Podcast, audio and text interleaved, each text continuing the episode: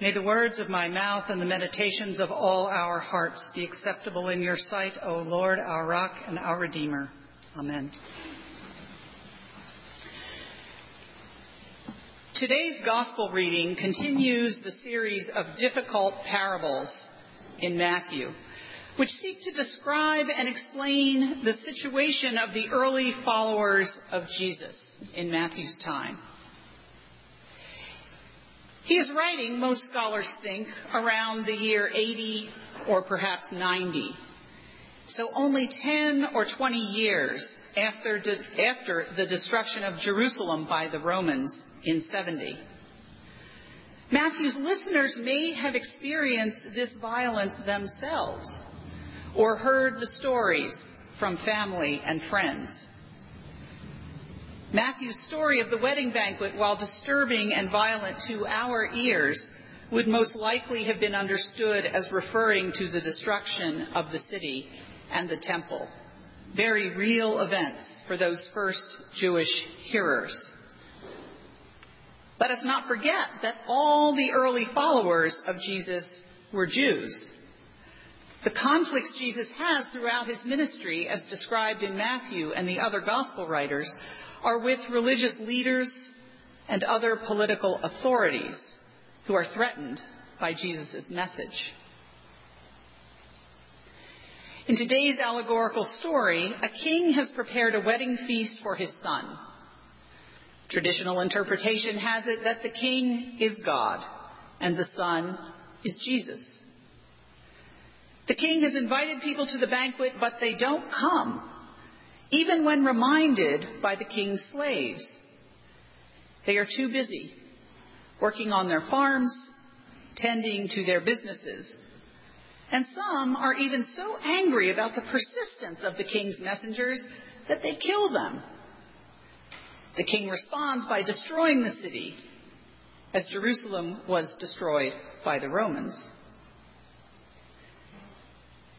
The king then invites everyone to the party. People off the street. The good, the bad, the poor, everyone is invited to feast. And that part sounds like good news. That's the God we want to know. But then the story takes a really disturbing turn. One guest who was no doubt happily balancing wine glass and plate, enjoying an unexpected delicious feast, is confronted by the host. Why are you not wearing a wedding robe? We're told the man was speechless. As we might be too if we had just been invited off the street to what we understood to be an impromptu party. The guest thought the king's invitation was an open invitation to come as you are, just to enjoy a delicious meal, perhaps some live music, beautiful flowers, decorations, some time away from the usual humdrum of everyday life. But the king reacts incredibly harshly to the guest who is not dressed properly. He orders his servants, tie this man up and throw him out of here into a place of darkness and great suffering. Now, I don't know about you, but when I hear this, I just kind of shut down. I want to close that Bible, put it up on the top shelf in my office, and maybe not open it up for a while. Maybe sit there, think about my grocery list, or perhaps where I will be going to lunch today after church. Perhaps you feel that way too. But there is good news in here. Remember the context of Matthew's community. They saw the violence and destruction of Jerusalem, the destruction of the Holy Temple. Those who are left understand themselves to be the ones invited to the party in the second wave of invitations. They, like us, know ourselves to be both good and bad. latecomers to the banquet, perhaps never really quite properly dressed, or maybe not sure even what the proper attire would be. They, like us, know that Jesus was killed and that he rose from the dead. They, like us, heard the stories of the first disciples who saw the risen Lord. They, like us, believe by faith. This good news that violence and destruction and death do not have the last word. Matthew tells his community and tells us that Jesus is the Messiah, the longed for, hoped for Savior, the one who invites us all to the table. The invitation is here and we are free to accept it. But it isn't a casual invitation. Proper clothing is required. Not literal clothing, of course, but we are asked, as St. Paul says, to put on the garment of Christ. Through our baptism, we are joined with Christ in his life, in his death, and in his resurrection. So to be clothed in him is to wear his love, his forgiveness, his humility, his concern for justice, his preference for the poor, to wear those things right next to our skin so we remember who we are and how we are to live and to treat others. To be clothed in Him is to wear this gentleness and kindness and forgiveness and love out into the world. To be visible signs, joyful witnesses to the good news we have received, and to invite others to come to the feast.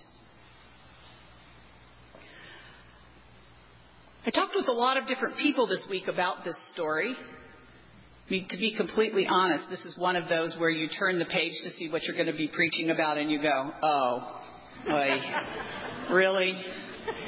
Hard one. So I talked to a lot of folks. And one person said something which really stuck with me. She said, maybe the first guests, the ones at the beginning of the story, refused to come to the wedding banquet because they saw what might happen to them. That they somehow knew there was risk or danger or expectation. She may have been on to something. I wonder if one of the reasons we find this story so uncomfortable is that part of us wants our faith to be easy.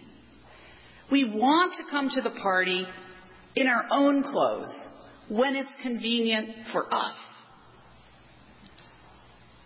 One thing this parable suggests is that we are not alone in our desire to be in charge of ourselves, to prefer God on our terms. The good news is that God, the heavenly King and creator of all of us, continues to invite us. That is the theme through the story. He just keeps inviting people. He invites us into real life, where there is grief and darkness, yes, but where there is also feasting and joy. And he asks of us that we participate. God made a covenant with Moses and the people Israel. God made a covenant with all of us through Jesus. Jesus said at the Last Supper, This is my blood of the new covenant, which is shed for you for the forgiveness of sins. We are invited each week to drink from this cup to show up right there with our whole selves, clothed as a child of God. And that means we need to be dedicated and committed and to participate in the love and forgiveness which has been poured out unearned on all of us.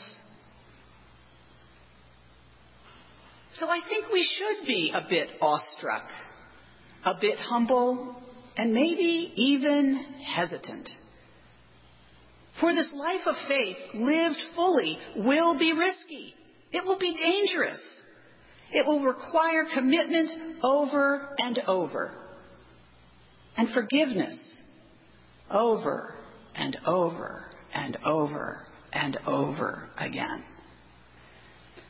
We can only do it in community, with each other, encouraging one another, feasting together, serving our neighbors, loving our enemies, and looking for new glimmers of God's heavenly kingdom breaking through in our world, and pointing to those and calling them out.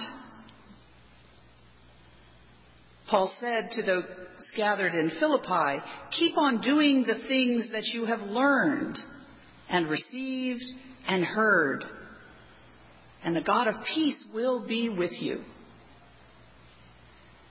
So, my friends, as we begin again this journey together, as I learn more about you and you learn more about me, and we listen for God's call to us as a community, may we be brave. May we take risks. May we clothe ourselves every morning in Christ. Amen.